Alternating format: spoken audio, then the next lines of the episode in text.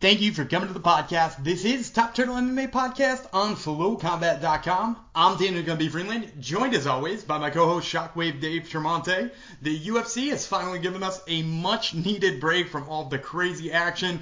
Poirier versus Hooker was absolutely insane. We got Fight Island coming up. And this week in between, even though there's not a UFC fight card, there is some exciting MMA action. Invicta 40 takes place, and we're going to be talking to two of the fighters on that card. First, I'll be talking to Alesha Zappitella, who is fighting Lindsey Van Zandt, who is actually our second guest. That fight's going to take place in the atomweight division, which actually spurred mine and Shockwave Dave's discussion afterwards about adding a division. And, and, there's three or sometimes even more divisions that the UFC is talking about adding, and we're going to break down what we think about those. And we're going to get all that great content right now.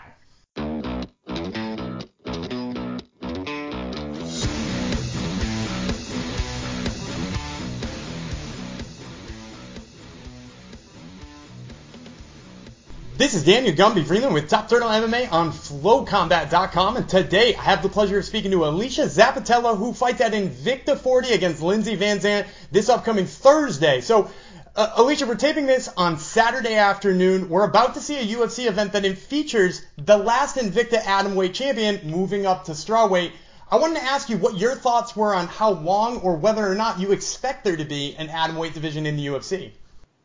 Um, well, I've really been pushing for one. I would love to see an atomweight um, division in the UFC in sometime in the next year or so. Maybe give me time to win that Invicta belt and then hopefully take all of the best atom weights in the world up to the UFC. But if I'm being honest, I feel like it's been pushed for so long now that I I don't really know if the UFC is actually going to even consider getting an atom weight division.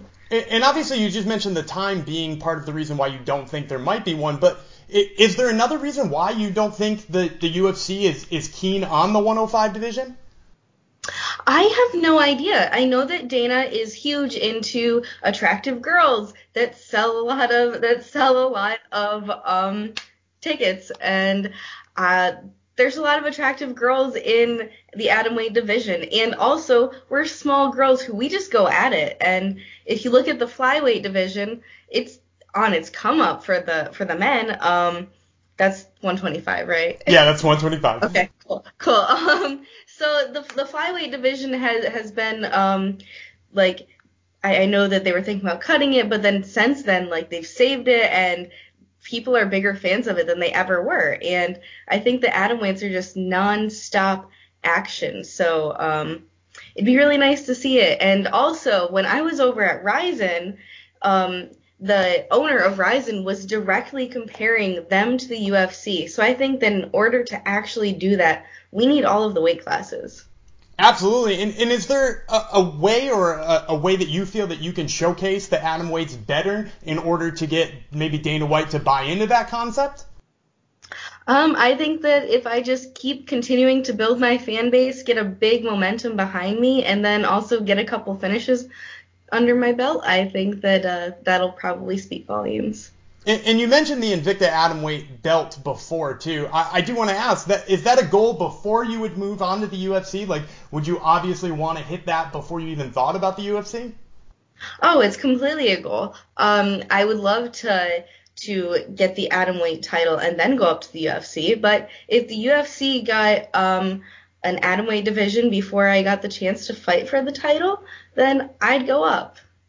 Interesting. And, and, out of curiosity, like we just said before, there is a, a atom weight in the UFC with you know Jinh Frey and, as well as Michelle Waterson. Both of them fighting at 115. Now, obviously, you're quite a bit shorter than them. You're one of the, the shorter fighters, even in Invicta.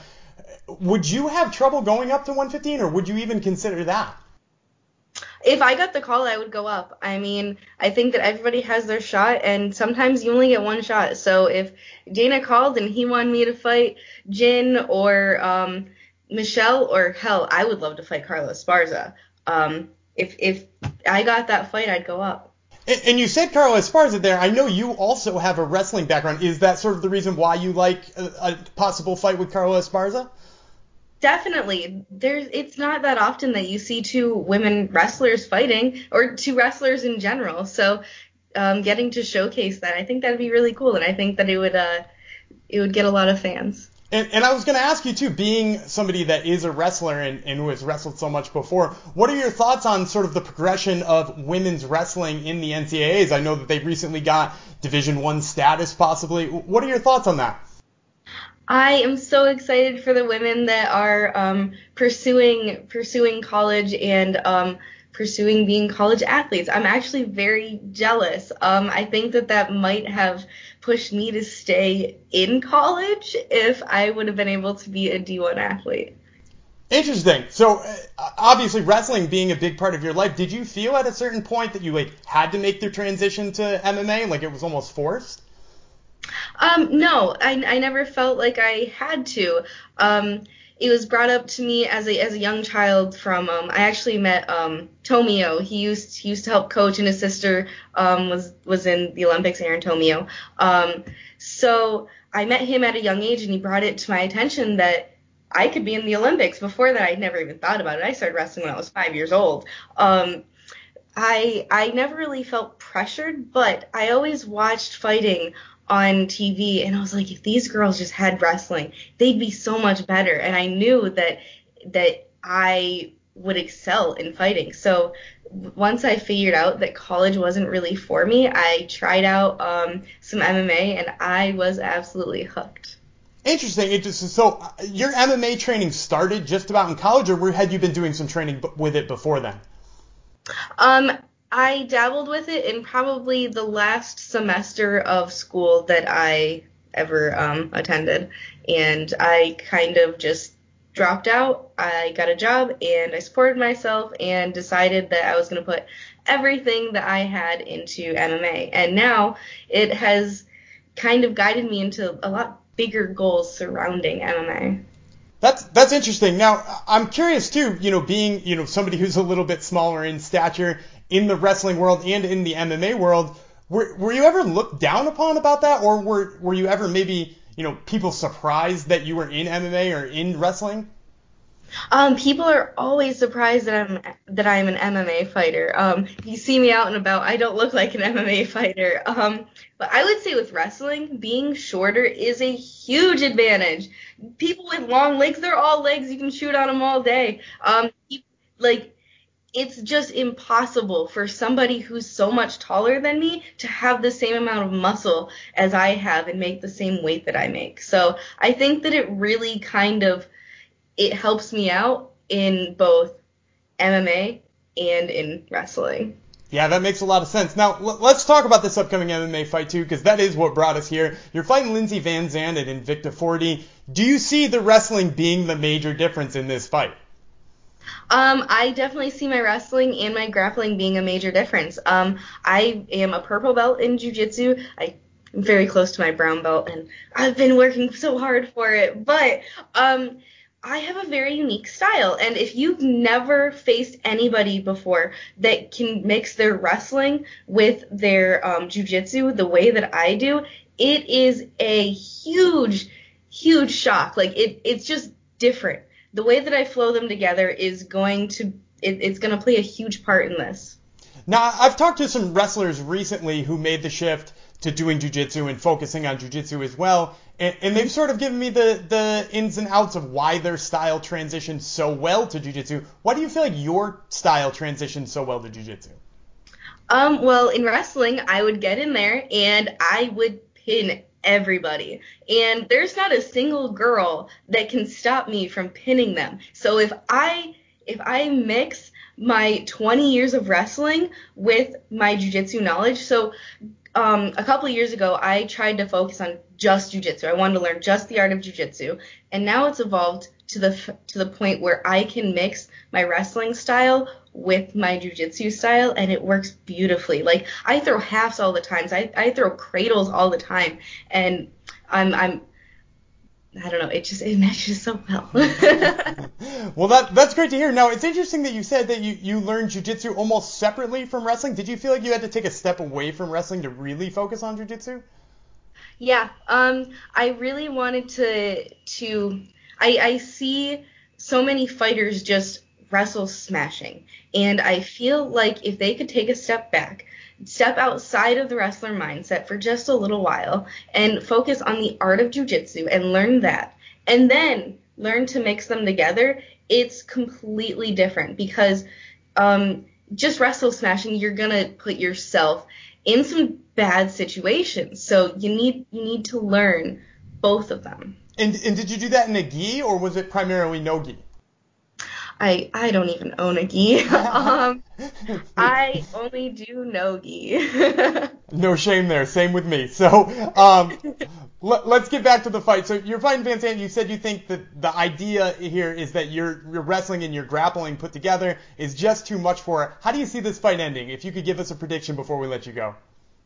Um, I see this fight ending in brutal fashion. I have completely evolved as a person and as a fighter. I'm gonna take her down relentlessly. I don't care if she gets up, I will take her down again. And I'm gonna get on top of her, I'm gonna pass her guard, and I'm gonna elbow her in the face until either the ref stops me or a submission o- opens up. Well, I love to hear it, and you heard it here first, folks. This was Alesha Zappitella who fights at Invicta 40 against Lindsey Van Zandt this upcoming Thursday. Alesha, thanks so much for the time. We really appreciate it. Thank you. In that interview with Alesha Zappitella is brought to you by Marune Social. M-A-R-U-N-E. Marune Social is the one and only social media app for the martial arts enthusiast. Whether you train jujitsu, judo, sambo, or kickboxing, it does not matter. Head on over to Marune Social, download the app, start tracking your training sessions, writing your self notes, logging your competitions, and all kinds of other great features. It is a one stop shop for staying on top of your training. Marune Social, wherever it is you download apps. This is Daniel Gumby Freeman with Top Turtle MMA on FloCombat.com, and today I have the pleasure of speaking to Lindsey Van Zandt, who fights Alesha Zappitella at Invicta 40 this upcoming Thursday. So, uh, Alesha, I actually wanted to talk to you first about something that's happening in, in MMA right now, something that is a hot topic, and, and that's when corners call fights. Because I know in the past you've had a fight that your corner came in and stopped, uh, and a, a lot of controversy has been going on about that. What what are your sort of thoughts about cornermen stopping fights and the situation that happened recently with Max Rohskopf? Damn, you're asking a hard question right off the bat, man. You didn't even give me a chance to warm up or nothing. At me, jeez. Um, yeah, no, it's been a big, uh, big topic lately. Um, it's hard. It's always hard, and like every situation is different. So, you know, like for me, I you know, obviously, like no fighter really wants the fighter to stop the fight. In the last case, obviously, he wanted his coach to stop the fight, but you know, I I I see both sides of the story there because he mentally was having a breakdown in that moment and didn't want to go right back out there. But as a coach, he knew that like he just needed that push. So it's hard. And then when do you say, okay, you give in and you let the fighter choose? But like at the end of the day, the fighter did choose and he didn't go back out. But it's like it's hard. It's a hard situation because he knows how hard he's worked and how he's going to regret it after. So it's it's tough. It's tough. So in know? the in the situation for you, was it tough to have that decision sort of taken out of your hands, or or did you respect what your coach thought? Um, yeah, it was tough. That was a tough uh, a tough thing for me. I I really honestly didn't even know that he stopped the fight at first. Like I didn't really know what happened. I felt like it was stopped early. Obviously, I was upset about it, but I didn't. You know, like it, whatever's done is done. I can't go back and change it. You know, I can dwell on it for the rest of my life if I wanted to, but why? I know how I performed. I know I it was a it was a close fight, and it went to decision, it could have gone either way. So I mean, it sucks that I didn't get to see what the judges actually thought, um, because there's only like 15, 20 seconds left. But um, you know, obviously I, I didn't agree with it, but you know, it's it's hard being a coach, and I'm I I never got mad at my coach for doing that it's just, you know, what it is what it is. You gotta just things happen out there. Everything happens so fast, so it's hard to, to really blame pe- people, the coaches, the fighters in those in those uh, places because it's so fast. Everything happens so fast out there. So I I'm not gonna hate on anybody or any coach or fighter in those situations because it's a fast moving floor and you have to make like split decision like split second decisions and so it's like you know they're just doing the best they can. So. Makes a lot of sense. And obviously that also made it a 1-1 split between you and Reina. Is that a fight you would like to even out and, and get the tiebreaker fight down the road, or is that something that you're just completely putting behind you? I mean, come on, man. What do you think? of course I want that fight. I know, uh, you know, I beat her fair and square in the first fucking round or the first fight. So, I mean, does she really deserve a rematch? Nah, but I give it to her. Yeah, so definitely I want that fight back. Um, but like like you said, you know, um, you know, it just depends on the day, depends on the fighter. Like it's a good matchup for me regardless, and that's why I still took it. It's still like she's a tough girl, and um, it's also going up in weight for me as well, and so it's a challenge. And like, and then going to Japan was a challenge too. Like I'd never been out of the country to fight and stuff, so it was just a really good experience for me overall, and I don't regret it at all. I mean, a loss is a loss, but it's just you know, it's you know, you learn from it and you get better. So I won't be I, you're not gonna grow as a fighter if you don't lose as much. But I mean, there's fighters out there that still grow and end up killing it. So I don't know. But in my opinion, like I've lost. I when I lose, I I learn a lot about myself and I grow. So. Makes a lot of sense. Now you, you mentioned that that was up a weight class for you, and 115 is obviously you know 10 pounds, especially when you're small, is a lot of weight. Do you feel like 105 is a place where you have to be in order to be super competitive, or do you feel like you can fluctuate between those two? I mean, I think 105 is definitely my weight class. I mean, I walk around at 112 when I'm training, so it's it's a very easy weight cut for me. I mean, like I'm still eating basically. I could I could really, in theory, eat whatever I want right now. I mean, obviously, I I like being good and like healthy and feel good, so I don't like. But I can go have a Snickers ice cream bar right now and still make one five on those like on Wednesday. You know, like I could do that if I wanted to, but um I don't. But um yeah, I mean, going up in weight is is just like is is it it depends on if it's worth it or not uh, for who I'm fighting, how much money I'm making and stuff. Because I mean, strength does come into play. Like, but you know, if you have technique, technique beats beats the strength all all the time. So um, if I feel confident in my skills, I'm getting better and better. I mean, if the if the fight is right, I'll move up. So. And, and, so obviously with that fight being the right fight in order to move up, Reina made a lot of sense. What is another situation that would warrant you going up to 115, or are there very few of them? Um, because you know the small 115ers and those big old 115ers. I mean, Reina was probably like in the middle. Um, but some girls cut a lot of weight to get to 115. I mean, I know I know girls that cut from like 145, 130, like 140, you know, to get to 115. I mean, in that case, like that's a huge, huge weight advantage for me, you know, for them uh, against me. So it would depend on if they're a smaller, like a small 115 or not. Like Angela Hill is a smaller 115 you know, like that fight would make sense. I mean, she'd kill me right now, but uh, if I worked my way up, maybe one day. um, she's she's she's a dope girl. I'm, always rooting for Angela. I love her. Um, but yeah, it just depends on the size of the girl. Um, that was not a call out to Angela, but I was just throwing the first person who popped into my head that was a smaller 115. Like Tecia Torres, again, love her, not calling her out. but she is a smaller 115. So like those kind of fights I would move up for because they're smaller. They're not like they're not cutting tons of weight to get to 115. So it just depends, you know, on the on the fighter and like how much weight they're cutting and stuff. so it sounds like y- your goal in, in all of this sounds like the UFC. You you know you mentioned a lot of women who have UFC names, or are those just you know the points of comparison you feel like we would all know? Just the points of comparison that everybody knows, and they all just recently fought, so but like like Claudia Gadelha, I'll give you an example. Claudia Gadelha, I've trained with her before. She she cuts a lot of weight to make 15. She's a big girl. I've sparred against her, and I'm like, she would fucking kill me. like the weight is just there's no you know it's just you can't. It's that's why there's weight classes. like you know, so it just depends on the weight. So, so let's talk about the fight you got coming up, because the, the woman you're fighting is small, probably even smaller than you and Alesha Zappitella. Yeah. Tell us a little bit about how you see that fight going.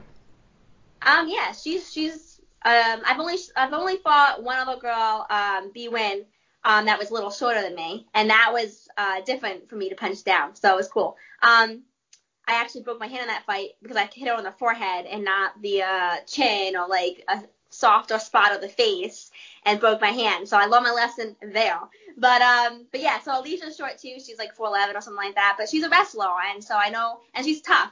Um, it was cool actually. My um, mental coach Rob from Mind Sport. I was talking to him this morning, and he put it the best way. She's like a bull. She's just gonna keep coming at you, and she's gonna try to spear with your horns. And I'm like the matador, and I'll be like, come over here, come over here, and I'm gonna lead. I'm gonna lead her. And usually, like, you know, 95% of the time, the matador is, is wins, you know. But then there's like that 5% of the time, the matador gets fucking killed with the horns. You know what I'm saying? So I gotta be careful. She's a tough fighter. But um, I'm technically better everywhere, so if I just fight my fight, I don't think I, I'm gonna have a problem winning. So did you do anything in particular to help you with that size disparity or to, to help you be maybe a little bit more of the matador in training? Um, you know, I already have pretty good footwork, but obviously we worked on more footwork stuff, um, you know, defending takedowns. Um, so yeah, it was fun. But yeah, just I just basically tightened up my game, just, you know, found little holes that I fixed up. I always try to focus on myself and um try to see what they might try to um attack like my weaknesses. So I try to always make my weaknesses stronger. So when I do try to attack them, they're like, oh shit, we thought she's gonna be weak here and she's not. So that's what I always try to do. I try to think of like what their game plan would be. Um, and I try to fix that so that if they do have that game plan, they are still fucked. So, like you said, she's she's got a pretty clear game plan here. So I, I always ask at the end of an interview, no matter what, for you to give me a prediction. So she goes in there with that game plan. You're obviously there to counter it. How do you see this fight going down? I, I definitely see myself uh, finishing the fight. I mean, she's a decision fighter, and I'm just gonna finish it before she makes it to decision. So, um, she doesn't, she hasn't won any of her fights by submission or anything like that. She doesn't really ground and pound. So I don't see how she thinks she's gonna win the fight other than decision. Um, hey, you never know. She could be working on her power. She could be working on her ground and pound. I don't know. But um, if I go in there being the best me, I'm gonna I'm gonna beat her on the first or second round. All right, well, you heard it here first, folks. This was Lindsey Van Zandt who fights Alesha Zappitella this upcoming Thursday at Invicta 40. Thank you so much for the time, Lindsey. I really appreciate it. Yeah, yeah. Enjoy the rest of your day. And that interview with Lindsey Van Zandt is brought to you by Battle Clan Gear. Visit battleclangear.com and make sure to use promo code TURTLEUP10. That's T-U-R-T-L-E-U-P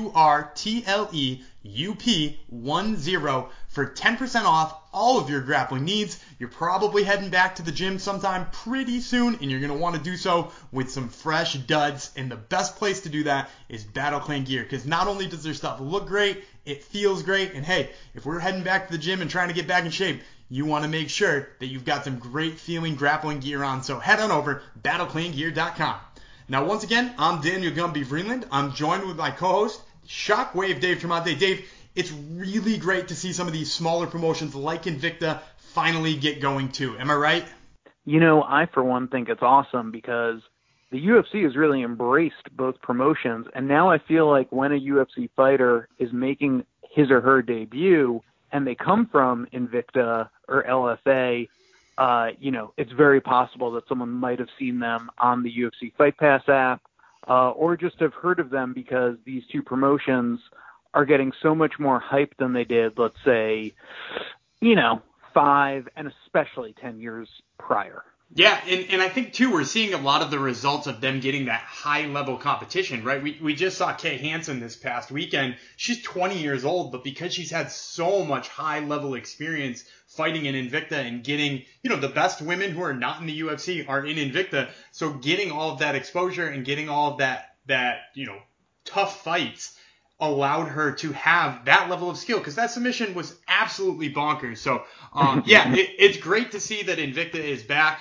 Um, which actually brought us to what we wanted to talk about a little bit today. So I, I threw it up on our poll on uh, our Twitter at Top Turtle MMA. You can check it out there. Uh, I had a two-part poll where we talked about what division you would like to see added to the UFC the most, and also which one you thought the UFC would be most likely to add. So the three choices are atom weight, which you know obviously both of our guests this week are atom weights, as well as Kay Hansen's opponent Jinh Yu Frey is the former atom weight champ. I mean, Michelle Waterson's the former atomweight champ. Jessica Penne is the former atomweight champ. Lots of atomweights in the UFC now. Uh, so the, that as a possibility. Also, obviously, there has been tons of talk about adding a 165 pound division, whatever you want to call it. I decided to call it junior welterweight. And then also, you know, a lot of states have sanctioned uh, a cruiserweight, which is 235. Some some people do 230, but a lot of different states have sanctioned that as an actual weight class, right in between light heavyweight and heavyweight. And I, I want to get your reaction to this, Dave. So I put this poll up, and the poll lasted a couple of days, got quite a few votes on it. Which division do you think people want to see the most? Um, I would assume uh, it's going to be of the heavier weight variety. So I think you get into some murkiness with I, think 165 is the answer, but then a question becomes about what you do with 170 because I think five pound difference is, is too much or too little, I should say. So then you'd obviously probably move welterweight to 175. But that's another story for another day. Uh, I would say people want to see uh, the heavyweight division split in two, and, and you'd add a cruiserweight at 230. Yeah, I you you were right with your initial instinct there. They want to see that junior welterweight division, and it was overwhelming. There's like 65% of the people wanted to see that. But yeah, for for me, and I don't know about for you, I, I think that logistical nightmare of trying to figure out what you do with welterweight, what you do with the welterweight champ, you know, all that kind of stuff. I think that's a logistical nightmare. I, I, I for one am not interested in 65 at all. How about you?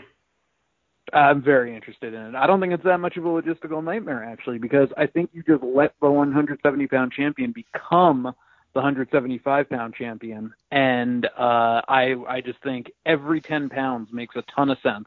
You'd have a division every 10 pounds from 125 to 185, and then you'd obviously have that jump of 185 to 205. But there are less people walking around this earth that are over 200 pounds. You're putting a division every 10 pounds when the average human being, you know, kind of lies, and especially an athlete, is going to lie somewhere in that 170 range anyway. So it's giving an extra option there. I think the jump from 155 to 170 is too much.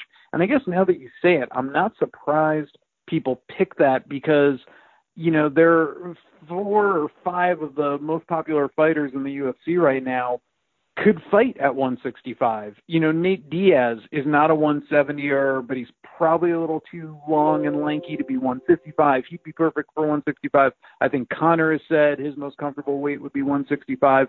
Khabib probably cuts a little too much weight to make 155. I'd like to see Justin Gaethje at 165. Tony Ferguson could be 165. Uh, that would be a very exciting division. And then you'd have some of the smaller uh, guys at welterweight that could just kind of settle there. Yeah, I want to go back to something you said too, because you said just give the title to the guy uh, who is the 170 champ, the 175 title. I think that that is a possibility, but I also think you probably open up the possibility of having to just give them the 65 pound title, right? Because if, say, Gilbert Burns goes out here and smokes Kamaru Usman this upcoming weekend, not this next weekend, but the weekend after, he is not a guy who's going to go up five more pounds. He used to fight at lightweight, for Christ's sake. So, like, yeah, I, I, guess you could just give the 70 champ, you know, the five pounds up or five pounds down and sort of give them their choice. But then, then you're also asking yourself too, though, is, you know, is a guy five pounds heavier still champ material? You know, like, and not that that's like a, a huge jump, but like Gilbert Burns, if you told him he had to be the 75 pound champ, man, is he starting to give up a lot of size? Like somebody like, you know, some of the bigger guys at, at 85 could probably cut 10 more and wind up in that division as well. I, I think that maybe picking the, the championship is, is probably the way to go, but I, for one, would much rather see a division like Atomweight, which, by the way, if you're looking at our poll, got the worst percentage. It got 11%. And to me, that's crazy because it's not even, it's not even tearing apart UFC divisions. It would just be adding this whole other group of really talented women that already exist out there. You know, we, I talked to Alesha Zappitella earlier on the show. She's four foot eleven. She can't come to the UFC and fight it at strawweight without giving up some pretty serious size. So, you're opening up what would be a whole nother weight class. I'm guessing, do you think people just hate it because it's like the men's flyweight for some reason we just hate what's small? Oh, oh, oh, sorry. I, I was falling asleep when you started talking about 105 pound people fighting. Yeah, I, I think that's exactly it, Gumby. I, I just don't think anyone wants to see 411 people fighting. You know, the WWE doesn't have a midget division anymore, and there's a reason for that. that's that's harsh, but I think there is a lot of talent down there. I do think it, it would probably steal somebody like Michelle Waterson and make her a champ, but I, for one, would like to see it a little bit more. Now, I will say on our second question, which asks, what do you think is the most likely that the UFC adds? Atomweight jumped way up in that. They they did wind up being about a third of the votes, with just about all the other votes going to, to 165 and 235 having almost no votes in the actual possibility of it happening. So I think it's nice that even though maybe the fans are not all gung ho on atomweight. They do at least understand that logistically it makes the most sense. Um, but people, again, super high on junior welterweight, and just to me, that was really interesting because for me, I, I, haven't been really psyched about it, but uh, clearly the fans are against me and with you on this one. Well, I'll say two things just to wrap this up. I do, I will say that you know you could start an atom weight for females, 105 pounds, and you'd have a fleshed out division right away tomorrow. You could do that.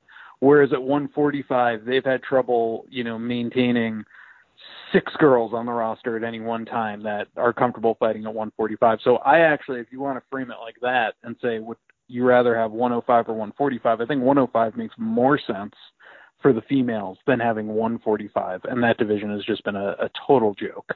So I, I'm, you know, if you frame it like that, if I had to choose between the two, I'd rather have atom weight uh, for females than than 145. Now that all being said, you brought up a really good point about what you do with like if Gilbert Burns were to win, because I know Usman would probably have no problem fighting at 175, but yeah, maybe Burns doesn't want to. So if I could fantasy book for a second, you have so I mean the best fighters exist in that 155, 170 range, and maybe even 175 range, uh, and you could have so many fun matchups with that. So what if uh, let's say Gilbert Burns wins, he could fight uh, Khabib or Gaethje, the winner, in a super fight at 170 and the winner of that could then decide because they would be the uh, you could basically say to that winner where do you want to reside? You're the champion at either 155 or 165 yeah i could also see too like if you took the situation with burns and usman no matter who won send burns and let him do a 65 fight and then send usman up and let him do the 75 fight yeah yeah so let, yeah. let, let burns fight masvidal for that title and let Usman fight uh, Leon Edwards for that title. And there you go. You have you have number one contenders who are both very deserving, and you have guys who just fought for the title. One of them having just won. I mean, yeah, I, I think that that would make sense. Again, it's hard for me to see the UFC tearing apart a division and making a whole bunch of people pick. But yeah, ten pounds a piece certainly makes the most sense there. Um, agree, agree. So, you know, with it being halfway through the year now, uh, we've gotten through all the UFC fights heading into June 30th when when uh, when this episode will drop. Uh, and obviously there was a small thing called a pandemic that canceled a lot of fights. Uh, but it's always worth looking at since we're such submission and grappling nerds where we stand with our subs halfway through the year, something we keep track of, and we'll be both tweeting and Instagramming this out on our corresponding social media feeds. Uh, but Gumby, let's play a quick little game here. I want to just set the stage. There have been in the year 2020, that's the year we're living in currently, uh, 182 fights. Just off the top of your head, how many do you think ended in submission? Okay, 182. Uh, give me 57. I wish. Uh, 30. 35. Okay. So, you know, around a 15% clip, which is the same as 2019. Uh, what do you think out of these 30 submissions, which submission has has been done the most? I, will go simple. I, will go. I'll go rear naked choke. You are correct, sir. Yeah. And uh, out of the 30, do you have maybe just a, a wild guess you want to throw out for number? For for rear naked chokes, um, out yeah, of thirty, of I'll, I'll give nine. How about nine? You're very close, twelve. So you know about a third are ending in rear naked choke. Uh, and obviously, this is a small random subset, but I got to tell you, going back the past few years, it actually um, everything's in line. There, there are really no shocks here. What do you think the second most popular sub is? I'm gonna go with guillotine, but only because I've seen a bunch recently. You're 100% correct. There have been six guillotines coming in at number two. And what do you think the third most popular submission has been? How about how about armbar? Because I've seen a couple of those recently too. You are 100% correct, and it's actually tied with arm triangle. And that pretty much you go back um, I want to say tw- I don't have the data in front of me, but I'm going back to the last five years, and this has just remained constant. So maybe 2014 it would have been different, but every year on the dot, it's a rear naked choke, then an armbar, and then a guillotine. Um, and that's just the way MMA has kind of played out now in the modern era. You know, the rear naked choke is obviously the most popular submission. Some people are going to snap off arm bars and then some sort of a power guillotine when someone shoots in off a failed takedown attempt. But those have consistently been the top three with arm triangle right there as well. Don't see a lot of submissions off anyone's back anymore. You'll get the rare triangle. Uh, we have had a heel hook this year, uh, but you know, other than that, you'd have to go back a year and a half uh, to uh, BJ Penn tapping out to Ryan Hall at the end of 2018. Um, oh, Ciryl Gane actually, uh, he had one last year, so there was one, but it was from a heavyweight and someone who's not even like a jiu-jitsu specialist, which made it kind of funny in 2019.